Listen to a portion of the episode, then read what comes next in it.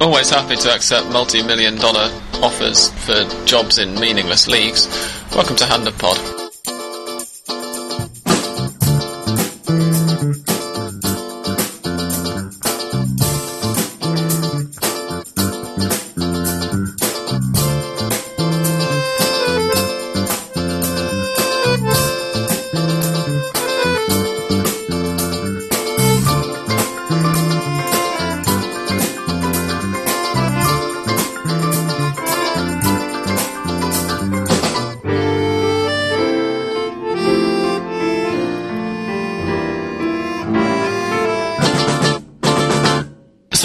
Big story, everybody, this week is, of course, the confirmation earlier today, as we're talking on Monday, that Diego Maradona is going to be managing for some ridiculous sum of money in uh, the United Arab Emirates. What was the name of the club, Ashley? Al Wasil. El Wasi. El Wasi. I see. Al Wasi, something like that. Yeah, yeah. That would be the translation. So, so this week I'm I'm here. Uh, I'm Sam Kelly, of course, and I'm here as ever with uh, with both of the Dans and with Seba Garcia, Hello. Hola. And also with a very special guest, um, Ashley. I've just realised I don't know your last name. Pellet. Ashley Pellet. Asli Pellet. um, who is a TV presenter for ESPN. No, my show actually comes out on TRT, Turkish TRT Sport. Right. A sport network from Turkey. Right. Uh, who's going to be here to share her thoughts on Maradona's um, transfer signings, on the, the five goal thriller yesterday between Lanús and Vélez Sarsfield, and several other stories which aren't Yeah. anywhere near as important as those two. I, I think we can skim over. Boca River, maybe? Uh, yeah, I Sam? think we should mention it at least. Yeah. Yeah, maybe. Or Manchester City winning the FA Cup. You pick, pick your poison. Ma- Manchester City winning the FA Cup I can cope with because it was sufficiently overshadowed by Manchester United winning the league. Which- I which thought it was the other way around. I suppose it's, it's just City's luck in a way. But, um, yeah, if, if any of you are Manchester City fans, then of course congratulations to you. He says through gritted teeth. um, but yeah, uh, the, the the more pertinent story from the weekend's football, as far as Argentina is concerned, of course, is the business of Patricio Loustau stealing the Super Classico from River. Oh, come on, With, there, come there, on. there were at least 12 clear cut penalties that he turned. No, there were two. I, Two, I counted two. maybe three. There, there were a lot of River fans on Twitter screaming. When I say screaming, I mean, of course, typing in capital letters about six clear cut penalties that Loustau didn't didn't give, and I, I counted two. Uh, one of which I can see why Loustau didn't give the, the first half one on Funes Mori, where he was pushed, although I thought the, the linesman should have flagged for it. The second one was one of those where it definitely should have been a penalty, but at the same time, you'd probably end up with at least two penalties in every game if it was if it was given.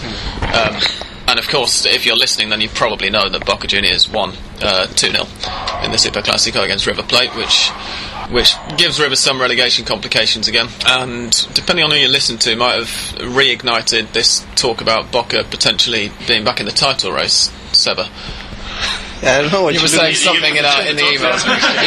He's going to say, uh, and that's a super classic. I mean, um, first I think um, this Super Clásico it was a different story from others, and in, in a way, in a way that I really enjoyed the game. I think it was attractive. It was, it had a lot of condiments. I really hated the build-up. I mean, that that entire week of constant uh, comments on on on on the preview and the building of, of for the Super Clásico build-up for the mm-hmm. Super Clásico, and you get to hear what the players are eating, are, are eating, or eh, everything like lots of information that is completely useless and needless. But then the 90 minutes were really exciting, and, and I think it was epic in the way it finished with Almeyda kissing his his shirt in front of the Boca fans. I think that was that added to the folklore of, of Boca River, and I think it's going to be top for it. This Super Clásico is going to be remembered for for for many years, Yeah. and and also because of the blunder that Juan Pablo Carrizo uh, had when he scored an own goal, and the ball was wasn't even going in the direction of, of his goal, and he sent it in. So I think there were a lot of things to talk, and especially this was Martin Palermo's last ever Super Clásico, and he scored the second goal for Boca. Another point which will probably add to the folklore. Exactly. as you say, Yeah, exactly. of the fixture. In recent years, this is the most entertaining Super Classic I can remember. It's always like, as we talked about last week, there's always 1 0, it's a very tight game. Whoever scores basically just hangs on. But yeah, this one you had everything. As you said, you had the Almeyda stirring up uh, shit with his his demonstrations after the game, and you had the, the fight at the end of the game with Clemente sent off as well. And Martin Palermo's tears as well in the post-match interview, which Yeah, he was he was crying even after he scored the goal. It was it was, and, and then Bombonera was going crazy, and and yeah, just an entertaining game because we uh, we we had a couple of goals uh, as I as I predicted last week. Um, Oh, you have to mention that, don't you? I did. Yeah. When he gets one right, he doesn't get too many Guess right. who guessed Well, right? see, when you guys try it, you're just not even close with, with this mysticness. uh, and yeah, I mean, basically, I think River were dominating the first 25 minutes or so, and, and Boca pretty much scored against the run of the play with, as Seba said, a ridiculous own goal from Carrizo. Assuming most people have seen it now, but hmm. sort of a corner came in. He was he was pushing off Malche, who was bothering him. But then the corner came in, and he just sort of tried to palm it. it was and a really strange attempt at yeah, Yeah, Monzon, Playing the corner from. Mon- flicked it with, with his head, like he, he deflected it a little bit, and Carrizo was worried about. I think it was Chavez, and he was trying to push him Was it away. Chavez? I it was think it was Chavez, yeah, and and and then the ball came to towards him, and he palmed it in, and I th- that was horrible, horrible goalkeeping from him. Um, but up to that point, River, I think it, they were better, and they had a penalty appeal that. I think he should have been given. Yeah, the, the one Sam mentioned before, I, I do think that was a penalty, the Funes Mori one, where he was pushed. Uh, then it's probably given 50% of the time, those ones, but it was it was a clear penalty, I think. I mean, I've got to say, kind of from a Racing Racing fan kind of view, it's hard to have too much sympathy because Racing never get penalties from anyone. So you know True these these kind of talk, this kind of talk, you know, happens in football. But I kind of agree with Seba that the build up I just kind of boycotted completely. You know, I watched a lot more um, telenovelas than usual, and you know, cut, got up on my reading. You know, went for some walks, so. I managed to Is- to bypass it a little bit. even as a fan of one of the teams, I think one of the things that we need to mention to to our international listeners who've never experienced a Super Classico from within Argentina It's intensely dull. um, is, is that the build-up really does get does get ridiculous. You know, a, a lot of people in Britain or whatever who follow Argentine football from afar and have never been here when it's been happening might, you know, you know often do say to us that it's a fantastic. I, I really want to go there and see it one day and everything. And you know, I mean, I've never been to the stadium for a Super Classico. I hope I get to go and experience the game one day. But at the same time, I wish I could do it without having to put up with the week and a half of speculation and, and as Seb was saying, dull media just drilling it into your brain the whole time, and it's almost as if there weren't 900 games being played in the first division this week. It's it's intensely dull. Well, but also speaking was of, uh, sorry, speaking of uh, your conspiracy theories about Racing getting penalty decisions against them and everything, um, I, I thought some of Almeyda's comments were quite amusing after the game. Where He had some great ones, yeah. Yeah, he was another one I think that was saying there were six or seven penalties which should have been called, and he, he seems to think that yeah, he, there's also a conspiracy against River.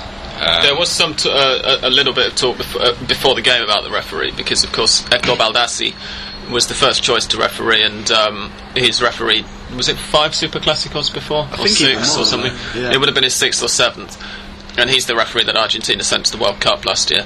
He, he's kind of recognised by some distance as the country's best ref.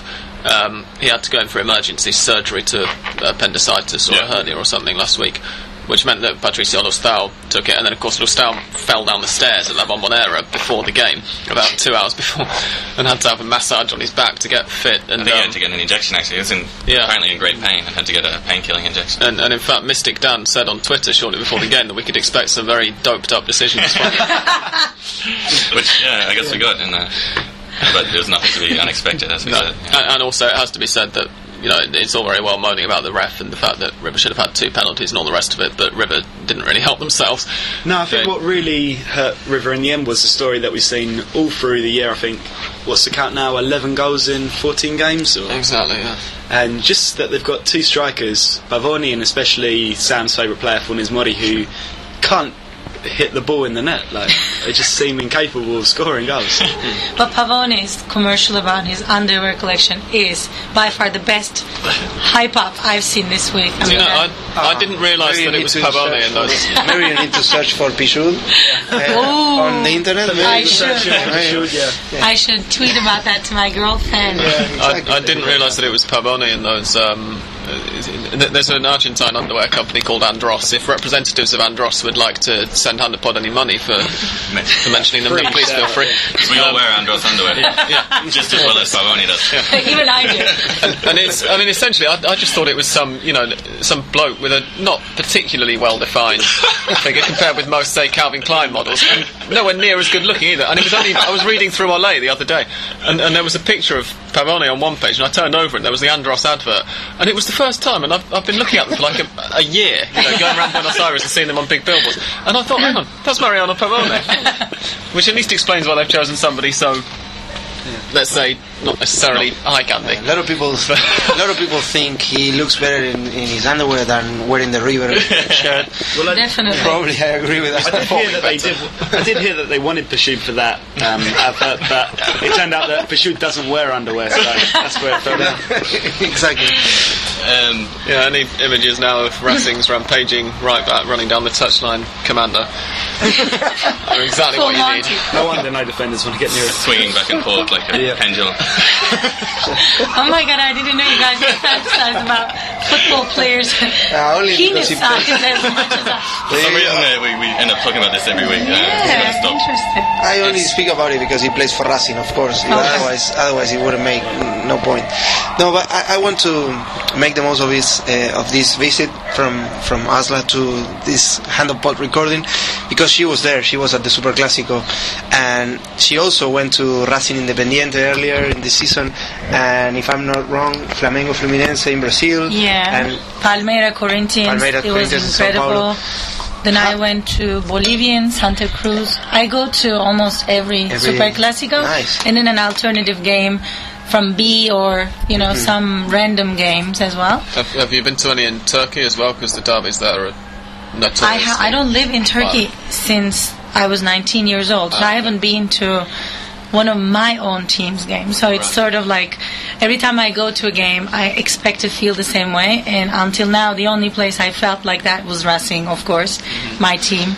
And I almost cried every time. Are you listening, people? Those who criticize Racing? Seb would almost cry now. It wasn't your team like that. I mean, At the beginning, right? no, no, been no, convinced by remember- going to the stadium and right. Exactly, you've Racing sort of won my heart slowly by when I started to learn about football about you know in Argentina, because I didn't know anything when I started doing the show except that it was a big factory of football players. But going back to the subject is more like um, it's impossible to not feel the sense that that stadium shakes and it has an incredible group of supporters. Boca supporters are as passionate as racing supporters i would say but i never had a chance to be next inside Doce because it's now a shady situation. Mm. The Barra fighting to go up who's mm. going to be the next person so everybody recommends not to watch the game from there except and that's the only game i haven't seen with popular mm-hmm. so far. Still, I was at the platea and I mean the flags and everything. And before the game, actually, I was interviewing, of course, all the fans from both sides. There was a lot of color that I haven't seen in a, in a Boca game or River game separately. For you know, it was just a big show, and everybody who participated by buying tickets or getting tickets and getting in there and it was amazing in that in that visual perspective i would recommend people to go. But when you're a foreigner you want to go to the game and if you don't have a press pass we know that it's a very very very difficult game to get into. Well, it's not only if you're a foreigner as well. Fairness. Uh, well you pay $500 to barra some members and they just let you in and you watch the game. Excuse me but you almost poo in your pants and because you don't know what's happening. And avalanches were massive in this time in the popular. Massive people like being smashed because the stadium is what 58,000 people capacity Roughly, roughly, yeah. I think there was much more than that.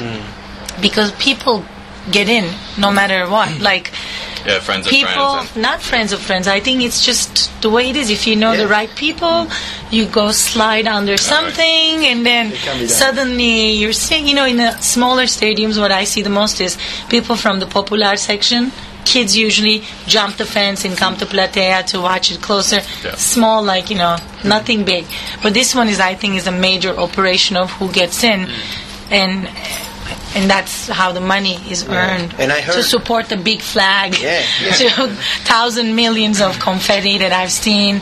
I talked to the guys. There was a big um, before the game. There was a big uh, concern from La Doce because of the security measures. They were not going to be able to have flags in it and bongos. Yeah, we should we should explain this Drums, yeah. now. There was um, last week there was some trouble at uh, Vélez Sarsfield against Yeah. Stanfield. It was the game that we were that was on whilst we were talking last week. It wasn't fact. so much that it was trouble, it was because on the weekend People uh, at a La Renga concert, Yeah. a guy got killed by a naval flare in, which was thrown at him. Well, not at him, but it was thrown and hit him. yeah, some guy. A big issue- yeah, issue this guy died, and now this whole thing about kind of pyrotechnics, flares, smoke bombs at these kind of big shows of football games is is kind of like a big issue now. So Yeah. Vélez were kind of silly enough to smuggle about kind of thousands of flares and stuff into the next game, and yeah, the AFA basically decided to make an example out of them. which for anybody and, and Conmebol as well. I mean, for anybody who was um, watching the stream of it last week, that's why Vélez Sarsfield's home game in the Copa Libertadores last week was played in La Bombonera uh, instead of Vélez in a It what turned looked like a two-thirds empty La Bombonera. Yeah, I it, was, must it say. turned out Vélez to have be a reputation huge for not having stadium fans. it was a huge stadium for for Vélez fan. Yeah. Vélez are a club de barrio, what they want? Yeah, but sorry, Ashley, as, as you were saying, you have all this. So then, this about when they the day have it. before the game, Doce's lawyers, which are known to be one of the best lawyers in Argentina, they they won the case, and and I I think. You know, I've been to Pe- um, Centenario when they did the big flag thing. I saw the guy making it. This is the stadium in Montevideo. The stadium of in Montevideo, Centenario, and the world's biggest flag was made and open at this game at Peñarol Peñarol against Independiente. Independiente. And then this flag that Doce opened yesterday, they opened one big one, was massive, that covered the entire Doce. Yeah, then John- the second time they opened... John Richards, um, uh, another friend of ours who writes for he works for the BBC. He gets a weekly He went along the day before the game to, to pick up his accreditation. He actually took a picture, which he put on Twitter of, of the flag, and he took it kind of laid out in the car park. And it was only after he got home and uploaded it because he, he just took it on his iPhone really quickly, and then he looked at it more closely and realised that it was folded in two. So he'd just taken a picture of the bottom half, Half of it, It's yeah. enormous. It was There were three flags. The first one, then they also made like small versions of it, and then umbrellas were in, and the drums were in, and the best was, I mean, it, there was a lot of creative stuff about River going to be. I mean, I, I'm not a Boca fan, and I don't really care about their competition or anything. But when somebody put like these big things with like B on them, everybody has like shirts with B on them. The ghost that was in there, I think we saw on Yeah. the TV probably more, yeah. And The then they wrote the River Plate with B like in capital letters. that's and particularly creative for a that was super And after, creative. after the game, they played the funeral march for River, and, And then there was another one. There's like Sun. Here are your new friends: Atletico Tucumán, Yeah. Ferrocarril, like all the secondary Of course, one of divisions. the jokes are based about uh, Boca Un- Unidos, which is like Boca's feeder club, which plays in, in B. So he said, like, you know, you're still going to have a Clasico, but you're going to play against Boca Unidos in, in the second division. So, but uh, you know, we all know River is never going to go to B. I wouldn't be It so, will so be- sure. I I'm wouldn't so be sure it's a lot of money And involved. Sam's, Sam's shaking. The microphone is shaking in his hand. It's a cold evening. Yeah. They still have to play Olimpo. We'll, we'll talk about it later, maybe. Okay, but I really doubt it. So, so how do you compare? Have you been to? Um, You mentioned a few clásicos in, in South America. You've been to. You, you Have wanted to say that the No, no, no, no, no, no, no, no, I know it. I will know say it. that anyway. I, I don't need. I don't need anybody to tell me. I ju- just know it. Have you been to uh, Montevideo for Nacional? Peñarol Peñarol? Nacional, I was there last weekend. So yeah. how do you how do you compare the It's totally different. here with the, the others you've seen? right? Well, okay, What, what was your favorite? I lived in Uruguay, I lived in Argentina, I've never lived in Brazil, but I've been to all these three uh, big um, games, in th- I mean, three big derby games in these countries, right? Brazil is like just like Brazil is. Zero violence everywhere I go. They're like, "Come on here, dance with us." We scream you, you know, because I talk to the fans. My show is about how fans are build up to their game, right? So when do you ask them to sing? They sing with you. They want to give their shirt to. I mean, you know how many Brazilian jerseys I have? Insane. Everybody gives me a jersey. Then. Um, Yeah, I said. I, I and then in Uruguay before- is the same thing. Even if you speak with the Barra guys, Uruguayans are nice people in general. There's no violence, you know, in their in their blood. So you don't ever feel like something bad is going to happen, even if the score is, you know, it's an empate or whatever. Um, empate will draw. be a draw. draw, yeah. And but in Argentina, you always think that something really bad can happen. You know, there was always that sense yesterday around the stadium. Though I'm a girl, usually people don't attack girls, but you know they can steal the camera or the a sense of menace there. Yeah. yeah, and I feel the same they way. they're not like maybe I don't know. It was it was very friendly yesterday though. All even like Doce was friendly with me. Even if I asked, I'm like, "How did you get that in?" He goes, "Okay, let me tell you this." You know, it was just really nice. But usually it's not like that. Yeah, I get, I get the same feeling, but so I have to say, I went to a Super Clásico of, of Uruguay, um, Peñarol Nacional, and this was a summer tournament. No, Not no one. import, not importance like they weren't playing for the points or for a cup or for anything. And I saw violence, and a, a fan got shot in, in his chest after the game. And I was walking, I, I was alone, and I was walking around, and I felt insecure as well. So it could happen, like it could, But it could be. imagine Platea of the Centenario Stadium in this last game from a week ago, in the in the how do you say Platea in, in, in mm, for the It's- British it's audience? It's like the the seats that are the seats that are actually more expensive than Yeah, the- the, cheaper seats, You have the Popular, which is the cheaper seats, which are usually the behind the goals, the terraces, and then you have the the stands. Or, You said the sitting, the sitting the sections sitting section. In the sitting section of Uruguay in Centenario is one part is Nacional, one part is Peñarol. I mean, they sit together basically. Yeah, yeah, yeah. In that, that No, was the problem also is outside the stadium, of course. Yeah, as- and outside, I think you know um, all these fights and stuff. Unless you go where it's going to happen and Mm. it's known, sometimes it's known, you don't get to see it. That's probably why I Yeah, don't. Probably I didn't know, and I went there. yeah, or that could happen because Peñarol's Amsterdam um, section is known to be a little more. Mm. They're tough boys, but I don't think they're as tough. As, there's not big criminal activity in Uruguay, so the worst they can be like what thieves. Mm. Probably, yeah. maybe some crackheads, but nothing big. Not like killers. Taco heads. As a as a quick aside, after Seba just mentioned that you've been to the Super Classico, um, just for any of our listeners in, in Great Britain, if you're a reader of 442 and you can save up your back issues, you wrote an article on it. It was it would have Oh, been yeah. about It how was long ago was it, Seba? Ah, Because I remember I'm reading terrible it with dates. dates. Uh, it has to. Um, probably 2007, Yeah, and yeah, it was for the section more than a game. I think it was sep- September, October kind of time of year, maybe. So have, have a look. Um, Thanks for the it's plug. the same Seba Garcia. So, you know, just if, if you've still got an, a, a really old issue of 442 hanging around and you live in the UK, then, then it might be it. Seba has an excellent website as well, Mundo Albi- Albiceleste. Indeed, Visit yeah. that as well. It, it, very, and, and he's on Twitter. yeah, Mundo Albi Celeste or QPR underscore ARG. yeah, exactly. There we go. Right. So um, back to the to the to the Super Clásico and what happened on the on the field on the pitch. Um, how are you feeling uh, about River and, and the chances after this loss? Whether you think it was again exposed that River are one team when they're leading or when they're le- their score are level and one very different team when they need to get back in the game. Yeah, for sure. I mean, I agreed with you when, when you said that last week, as did our other guest, Argentine Sam. They looked. Uh, the, the, the thing was, the goals came really close together. They were three minutes apart or so. Carrizo and then Carrizo with his horrific goal, and then Martin Palermo with with a really good Palermo like lobbed goal. header. Yeah, Or, uh, typical Palermo. goal. albeit it was stupidly defended because one of the you know one of the things that that everybody from England knows if you've watched Match of the Day and you see Alan Hansen criticising defence the, the main, one of the things he always says is you don't let the ball bounce in the box and Rivers defenders let it loop over their head and bounce on the edge of the six yard box and then up onto Palermo's forehead um, but after conceding two goals you know that quickly they looked shocked they didn't I look like they they settled their, at all their completely- spirit. And Exactly. Lamela was, I mean, I was the whole time I was watching because I like watching him as a player. He's really, really good. You can tell from the moment he starts running towards the ball or something, and like it was just like I was like, poor thing, he must be dying in that field. There's nothing he can do. He's playing against two teams almost, you know.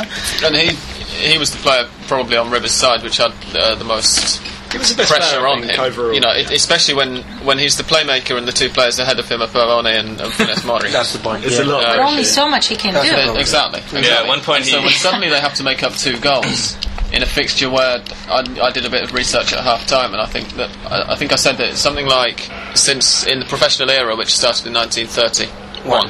1931, thank you, Seba. Mm-hmm. River have beaten Boca in La Bombonera four or five times when Boca have scored twice.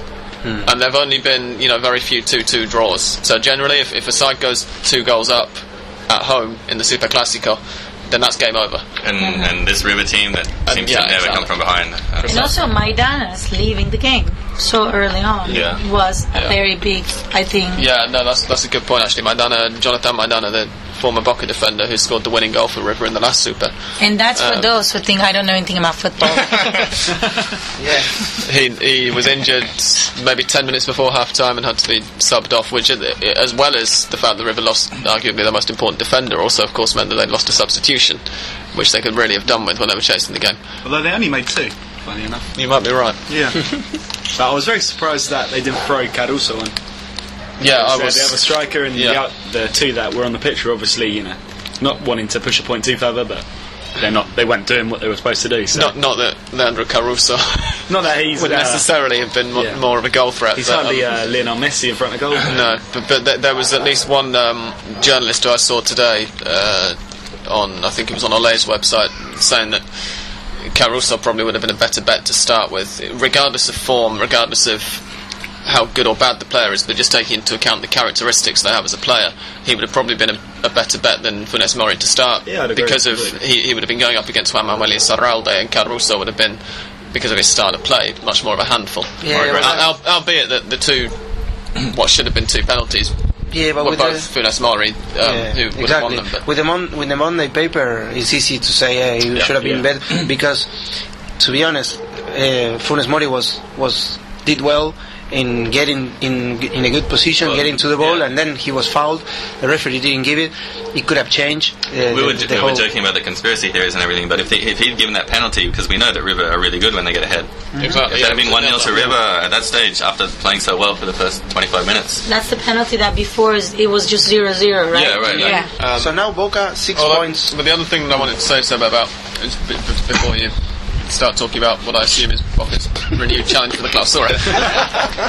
um, 3 0? Was- was Is that- that what you're going to talk about? oh well, maybe later. Later, yeah, definitely. w- was that um, Beto Alonso today, uh, Oh. River Plate legend, the man whose number 10 is on the back of my 1986 River Plate shirt, because he was a key member of that Copa Libertadores winning team alongside Enzo I was going to Francescoli. interview him for my show last week, but we couldn't do it. But We're all very jealous. If, if, if when you do interview him, you can get him to record an introduction for Hand of Pod, Astley, that would be I will try. fantastic. Preferably in what I presume is not very good English. He English. probably But he, he's he'll been, probably um, criticize us. Beto Alonso. That's what he does. That's what he does. criticize Because everyone. He's, he's been very critical today of, of JJ Lopez, Yeah, and, exactly. and he's been saying all this kind of stuff that, as you say, in the Monday papers after the game is really easy to say. But he's also been seemingly completely ignoring the fact that Rivers still have got five games to. To try and make something up now, and, and you know, to escape from the Promedio Hmm. and, and all the rest of it, and they'll uh, probably do it being helped by the AFA if they can't do it of their own free will on the pitch. And yeah, so it kind of reinforces what you were saying about it's very easy to be critical in hindsight. But he, he's been a tendency from Alonso. You have to take it from where, where it's coming from because he has always been like this. He excellent player. I saw just the last part of his career, and he was amazing. And I don't know if there are many things on, on YouTube that you could search hmm. for Alonso, and but if they are. Just give it a give it a look, 'cause and then just spill the, the, the Coca Cola. no, it's a Quilmes meal. so Sorry, Alonso is always is always We gotta criticizing open. That should be everybody. he, he's been critical of Passarella in the past, for, of every manager. Hmm. Like he, he got jealous because he never got elected president. He never got uh, to be River manager, and that's what he does. It's like San Filippo. Like another Di Stefano. Like, it's like yeah, or more Bitter. like San like San Filippo. Grumpy. Johan Exactly. Cruyff or Diego Maradona before he was actually given the Argentina job and did such a great job of it in his own head. Yeah. Um, God, I just cannot imagine how he's going to suffer in that heat in summertime. well, he's lived in Buenos Aires in summertime. No, it's only I mean, I'm talking about like degrees 50 degrees Celsius and Yeah, it's up. different. It's sure going to be very, very sure hot, he'll be back and I don't know where they play in AC closed stadiums. Maybe I don't know. because everything in Dubai in in all those countries is under AC. They spend like most of their times in, in shopping malls. Hmm. Because there's nothing to do outside of there in the street or anything. So he probably gonna spend most of his time in his room in his I don't king he'll, suit. he won't be sporting his grey suit like at, like at the World Cup. It might be. Oh God, shorts. I well. love that in double with the full with the full beard and the nice watch. thick. How do you call this? The, Afro, like, no, the Turban. Arab. The Oh, turban. turban. Yeah, The he's turban. gonna wear the turban. of Mancuso said that he may Yeah. be wearing the turban and the cloak. Yeah, he'll be wearing. But actually, this is uh, regarding where they play. That might be a good question if you ever get the chance to interview Batistuta, for instance, because Batistuta, was- Batistuta doesn't and give also was a, interviews. no, well, Well, we've tried a couple of times, but he, But he, the answer was he, he was a very um, important member of Qatar's 2022 World Cup bid team as well. Hmm. Which, uh, but anyway, that's completely irrelevant. to what Thank you. about. Seba, what were you saying just before I interrupted you a few minutes ago about Boca? no, no, just on the subject of Maradona, I think he's gonna be wearing the turban of God, but that's another that's another thing. Now, I was um, talking about the the, the the clausura, of course. The last match uh, from this uh, latest round was a, the, the best game of, of the clausura, bar none. far more important to the title race than, uh, Absolutely. albeit much less hype than the Super Clásico was. Yeah, Um, it- it was uh, Vélez Lanús, Ve- Vélez away at Lanús, Fantastic, yeah. and Vélez were leading twice, and Lanús in the end managed to to win three two. yeah. And Two by really good winning, goals, one for each team. yeah, and, and by doing that, they uh, opened the title race again because Vélez with a win would have gone eight points clear of. No, uh, uh, four points. clear of Sorry, sorry. Uh, I was Eight thinking of Racing. Racing. Yeah, I'm thinking of Racing. You always course, think of about. Racing. Yeah, I'm guilty of that. and uh, so yeah, he, Vélez would have been, would have gone four points clear of, of Godoy Cruz, and now they're only one point clear of Godoy Cruz, four point clear of uh, Lanús, and then then there are Racing. There are four teams with 22 points, uh, five points behind Vélez. And Gio is going coming. No, There's a bunch on no. 22 Argentin- Yeah. Argentinos, Olimpo, Olimpo, Racing, and River. Racing. Yeah, and, and Racing. And then Boca on 21, of course, which which is why you feel Boca may not be able to mount a. Based on form, I mean, why not? I mean, Based uh, on form, I would agree, but I, I still think there are too many clubs above them, as we've said before. And They're, they're away to Yeah. Arsenal this week, so Yeah. it could be another three points. Yeah, and then lots of teams uh, up there are playing each other. Vélez play Godoy Cruz and Racing. Racing play Godoy Cruz and Vélez, of course, and uh, they play each other. Uh, so Where are we playing Vélez game? In, it's in Cilindro away, or no, away? away. It's the, the last round. It will be Vélez at home uh, against Racing. The previous one will be Racing in Avellaneda against Godoy Cruz. So it looks really tasty for the last five rounds of the clausura. Now, the other thing, Seb, is that uh, a few minutes ago in a piece that I may or may not have cut by the time our listeners hear this, you mentioned that um, if I'm writing off Boca's title chances, then I really have to write off Rivers as well, because River are only a point clear. Last week you wrote off Racing's title chances, and they're a point ahead of Boca's. No, I, I still think I. Uh, this is my uh, what 33rd season as a Racing fan. they did this to me many, many times. I don't they think could be 10 points clear at this point and you'd still be writing they off could the have been. Yeah, no, maybe. Yeah, I think Racing probably have a chance that they have to. They have to beat themselves first. They have to find their regularity, play to the level they're capable of. They've shown that they're capable. Of, they're capable of playing good football. Yeah. We so they, need they need Yacob. to. Yacob is coming back Been week, missing. He's coming. He's coming back. Ashley, as our listeners may have realised, is a Racing fan. Yeah, just mention it. Connor. Yeah. They say Boca is la mitad más uno, the half plus one.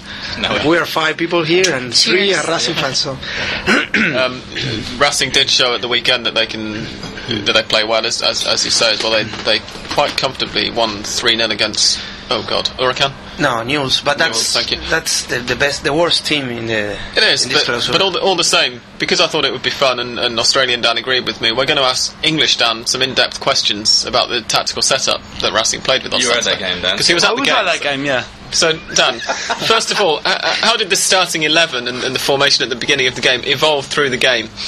Well, I can't say too much about the first 15 minutes because, you know, um, usually I'm in the stadium about an hour before, kind of already up in the up in the stands in the Popular still. Preparing your notes. stands, of course, yeah. With, with your binoculars. Yeah, and but this, yeah, this time I decided with another friend of mine that we'd stay a bit longer. I think we got to a bar by the side of the stadium at about an hour and a half, two hours before the game.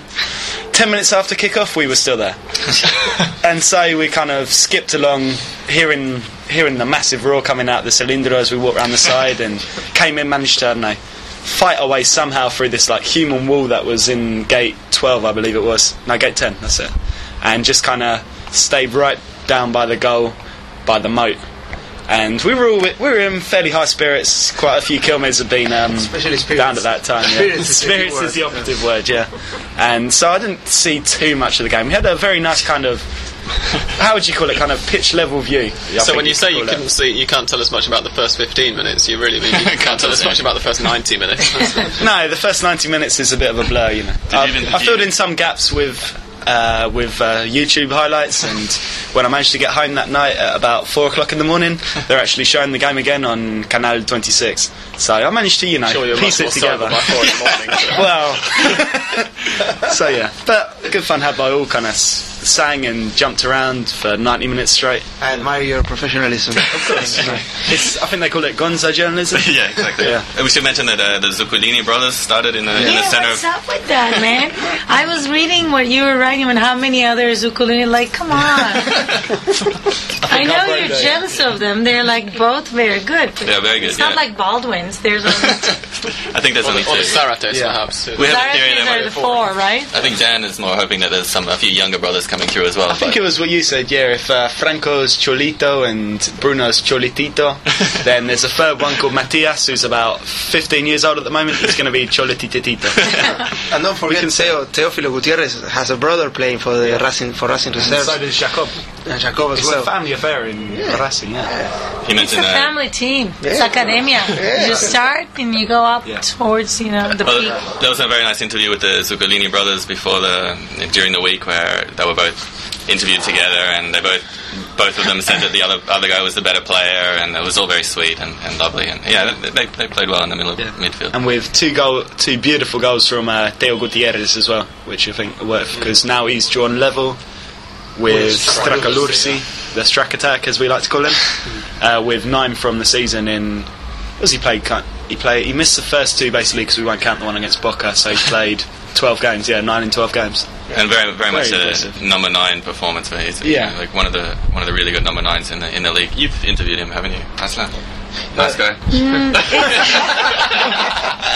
Did he talk about God a lot? A what? Uh, God. Teo. Yeah. Teo says God. I mean, Teo is a very, very religious Yeah. person. Like seriously, I remember watching him for the game that where we I saw you guys the first time.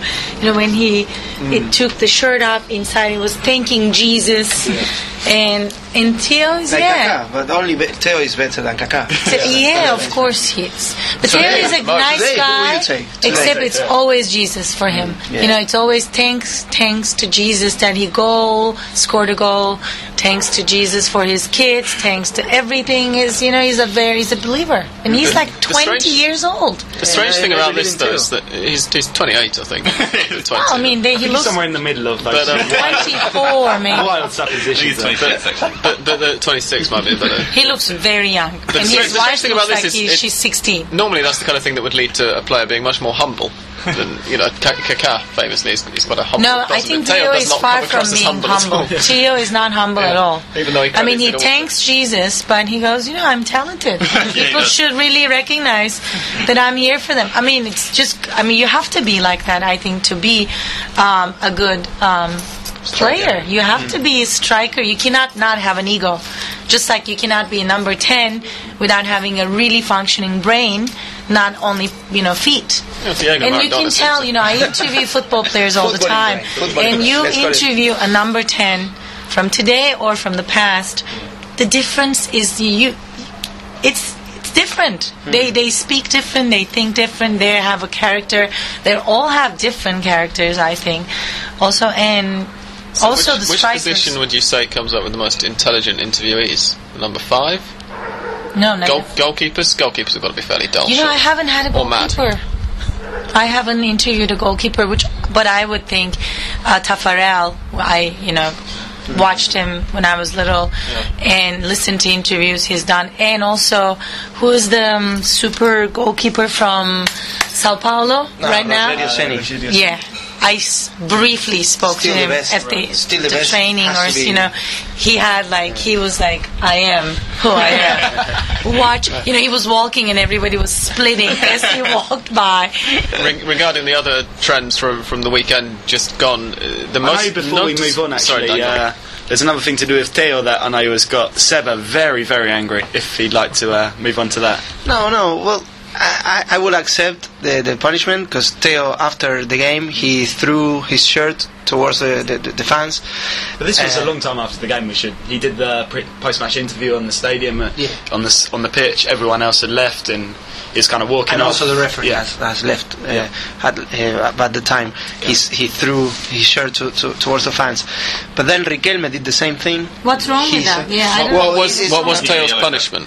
Teo's punishment, punishment is that after that they're going to give him a yellow card, even Unconfirmed though so far, but yeah, it seems yeah, that that's the way. even Right. though even though the referee didn't show it and the referee sho- um left, somebody told the referee, the referee wrote it down, and now he's gonna get the yellow card. That's un- unfair. Yeah, it I'd be interested to hear whether that's actually within FIFA's regulations, whether the ref can include something in his match report. if it's in that if it's in the wasn't report, if it, at the time. because if it, if it's something that happens in the tunnel as players are leaving, Yeah. be it halftime or after full time, the referee can punish them. They can they, they can write it down, and even though they don't show the yellow card, nobody sees the yellow card. It goes into the book.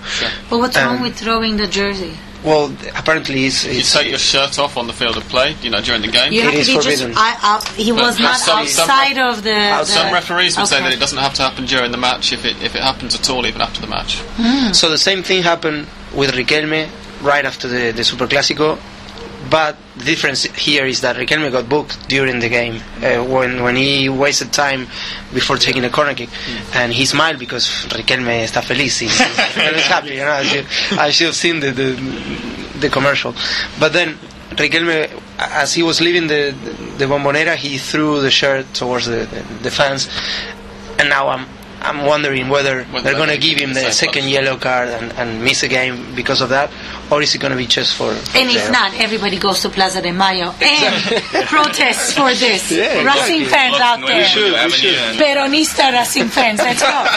On, Go on to that the note, actually, as well, there was I remember a few years ago when Newell's Old Boys. I can't remember which game it happened in, but they were obviously in a bit of a rut. They may have been kind of trying to avoid the promotion, uh, the, the relegation playoffs or whatever.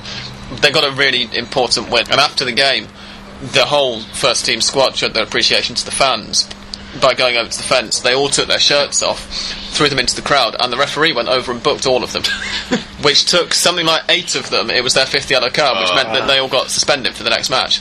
And it's kind of, you know, you think it's a bit. Just like Almeyda said, huevo y garra. I think you have to be, you have to have that that's kind like of connection with balls your. and spirit. That would be exactly what Almeyda plays with as well. The other thing that I noticed um, from this weekend that really stood out, after particularly after we've mentioned the opposite happening several times in recent weeks, is that there were only two away wins this this weekend and uh, seven. Six or seven home wins. It's the first time this year that there have been more home wins than away wins in the Clausura. And speaking of that, I got to a website called. I, I would recommend it. No, no plugs or whatever. Uh, it's, a, it's an excellent website for statistics for Argentine football and other leagues as well. It's universofootball.com. It's one I of my homepage. The only Yeah. problem I have with it is that it sometimes doesn't load. Ah, it, Uh, it takes the homepage will load, then sometimes you'll click a link, and it just however many times you refresh, it doesn't. It, it just comes up with this page can't be displayed. But it is excellent if you get Yeah, it. when it does, it, it gives you a lot of good information. And one of the historical as well, and And one of the things I found yesterday, just by chance, is that there were 49 home wins, 41 draws, and 51 away wins this in this league. So it's after this weekend, if I'm not wrong with the with the numbers, which are not my main strength. But uh, yeah, it's only two more away wins than home wins, but I think comparatively. uh, Yeah, you would expect to be a lot more. Exactly, away wins yeah, exactly. and also this is right after a weekend where home wins have comfortably outnumbered the away wins. So Of course, you know, uh, a week ago, that was Colon won at home this week, right? So They Yeah. did, yeah. How, how on earth did that happen? It was three 0 Well, they're playing against. Huracan. That was the Yeah, reason. that was the reason. Yeah, Yeah. Colon had actually first time this season that First had more away opening day of games. season, yeah. Because I went to famous elephant, you know, cemetery of elephants. They call their stadium, and I was expecting to see one of those. You know, Lanús came, Camoranesi, they're playing, and and we're looking. I'm like, they're losing. what is happening? And then they told me that this season has been Yeah, that the Colon winning away more than in the house. Yeah, even Boca 19 won there. Yeah, in, in the 1960s. in the 1960s, Colon beat Santos in They, 1964. they, they, beat, they beat the sides who were a very good team, but would No, no, but eternally the be damned to, to, to be called Pele's Santos rather Yeah. than just Santos. Yeah. In 1964 in the Copa Libertadores, they beat um, the great Peñarol side of that era. They Was it beat Copa Libertadores? Or? Yeah. No, it no, was they the go to for a show match I think it was- after Oh, okay. Pele yeah. wins Right. all the, or, you know, like Pele Santos wins all the games that year. They started a show uh, tour. They tour all of them, right, yeah. and they come to Colon, Spice Girls, yeah. Think and they come to Colon and they lose it two to one. And one of the persons that was in that game I've been to, old guy, he said he was there when he was little, and he's never going to forget. Pele I actually picked up Most people that age in Santa Fe will claim to have been at stadium. no, no, no. But it was like I think I mean you could tell that he was telling the truth. It was three generations of Colon fans: Yeah. the grandfather, the son, and the grandchild going to. They had their seat and everything. And as they were walking, I said, "By any chance you were here in the stadium that day?" He goes, "I was." And he's like, "I only camped." Five minutes for you, and it's like I said, "What happened? What do you remember from that day?" And he said, "Pele picked up the grass, and he was like, oh, oh, he was so mad. He was, you know, physically showing pain and you know, ego breaking moment because Colon was like nobody back then. Not Apparently, it's apparently he was uh, he grabbed a bit of grass and he was saying Pele is very unhappy. Pele. yeah, yeah, exactly. person, of course. yeah. So you, I He heard the same I'm story. very- exactly. So it's not lying. Yeah, I believe my interviewee, but it's it's a different. Um, they, it's a Colon has an incredible supporter. I mean, ninety nine percent of Santa Fe supports Colon, and Whoa, one percent. Yeah, whoa, that's tough on Union. I don't they're know. Probably, they're probably coming up this. All of our Union fans are going to be writing. up. I am so sorry. I've just heard tough, that. I'm that's repeating yeah. what I You've heard, heard. you've heard it from Colon fans. Of yeah. course. but, but, but yeah, the, I mean, the, the reputation started then, and they also beat the great Peñarol sides of that era. Mocha, River, everybody. Boca River, Independiente. I think there's, I, Seb, you might be able to correct me, but I read a story saying that they've beaten an Argentine national team representative side or something exactly. as well. They Yeah. won them. But I recommend if anybody's going to come here for Copa America, that's one of the fields, that stadiums that you should go to. It's a beautiful stadium, except it's sort of like float floats. That's why they call them like it's always um, if there's a lot of rain that time it's gonna probably flood because there's always water in the field. But they make the best sandwiches inside in the booth, like not like those patty stuff. I'm talking about like great artisanal quesos and cheeses and breads, and it's like French baguette filled with you know jamon crudo. I was like, wow.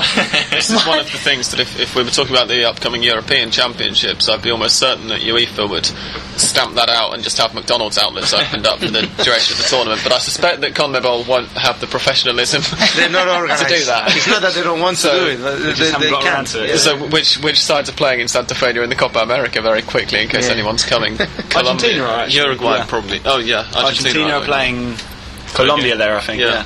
Yeah. Um, so yeah, if, if you're coming for the Copa America, then that's a recommendation from Astley. If you want to see Gio and Teo, Teo play Messi, Maybe not Gio. maybe not Gio, Maybe not but Gio. hopefully Teo play Messi. You know that big. You think Cologne Big is going to make it to Colombian team because that's one of the things he told me at the interview. He said, "I dream about wearing my jersey for my national." Team. I think he's team. going to be the third choice. I think he will yeah. make the squad. Yeah, I mean the way he's played this year, he's kind of. He of has to proved be that, be- behind Radamel Falcao Garcia for sure. Yeah, Falcao's obviously the first choice. Yeah, And there's the, he's the second.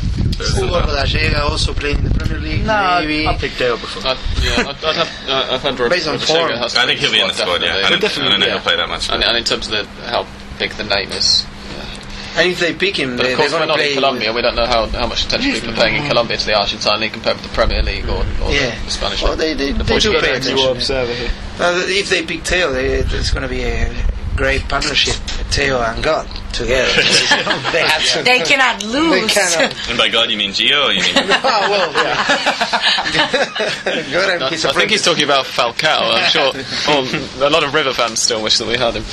At the moment, it might have been a different story on, on Sunday if we did. you would have had three or four goals on Sunday. Yeah.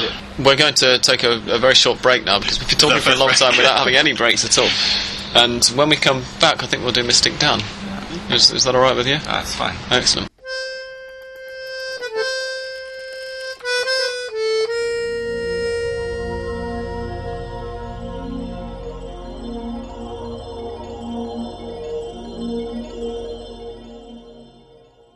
So we've got uh, a light out here tonight. We've actually been allowed to keep it on all the way through the episode by Dan's flatmate. So this means that Mystic. Listeners must not wonder why we can't have a light on out here. Yeah, we'd love to tell you, but we're not allowed. Um, but it, what it does mean is that Mystic Dan can actually read his predictions this week, so there will be no excuse if he gets any of these wrong. Uh, take him away. Who, who picked the Super Clásico result? Are we gonna have to my do that until next Super Clásico or something? Um, well, last week, uh, yeah, I said I picked a bunch of home results and and it, it came through. I didn't necessarily pick the right ones, but General trend is there. Four in eleven or something. I think I got. I think I got about four or five. But th- this week is going to be the week of the draws. So we got um, I think Old Boys are going to win away to Newells. Uh, Banfield will Godoy Cruz draw. Tigre will win against Lanús. Ar- uh, Argentinos Olimpo draw. Estudiantes to win away to Huracán. Independiente Colón draw. Quilmes Racing draw. Sorry guys. Oh, come on, you wish. Vélez to, to beat Gimnasia, River to beat San Lorenzo, and Arsenal Boca draw. River are away to San Lorenzo, by the way, for our listeners. Yeah. No, they're not. What am I talking about? I just copied it out. Ignore what I just said. They are at home to San Lorenzo. Delete. And of, of the of the teams we haven't spoken before, Estudiantes they haven't won in the last seven. It's amazing. It's incredible. They've really fallen off. But Yeah. In the last seven in the league, by the way. And 'cause Verón we is talked not last going to be week able about to how play they, they had he's ten. going No, out with Verón- ankle is- is out. out Yep, till for the last- season. for the season. Yeah. So yeah, it was. A, they they're coming from a draw uh, at home. Well, playing in Quilmes, but at home uh, against Tigre, and now they're they're going to be playing. Uh, they're playing uh, away to Huracan. I, It has to be. They have to break the record. There is there They is have a very break better the chance Yeah. for them to bounce back. I, I said I, I tweeted just before Martin Palermo broke his goal scoring duck for the year against Huracan that if he didn't score against Huracan then then they may as well take him out and shoot him.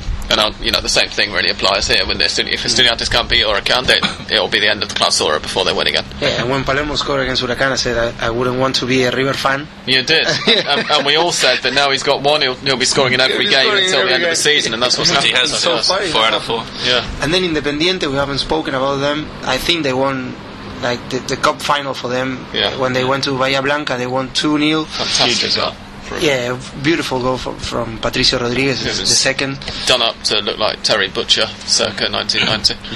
Although if, That's- if that's a Independiente in that game English. were pretty fortunate as well when the game was one uh, one nil to them.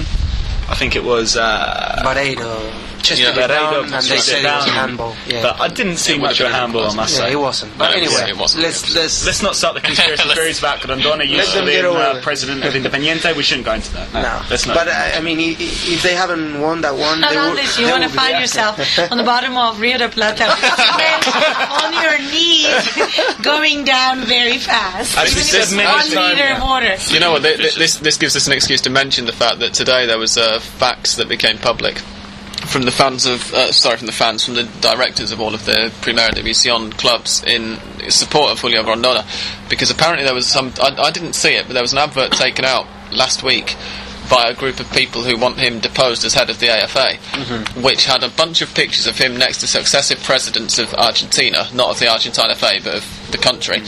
And it ended with him ne- uh, shaking hands with Videla, the the first head of the Argentina's military government.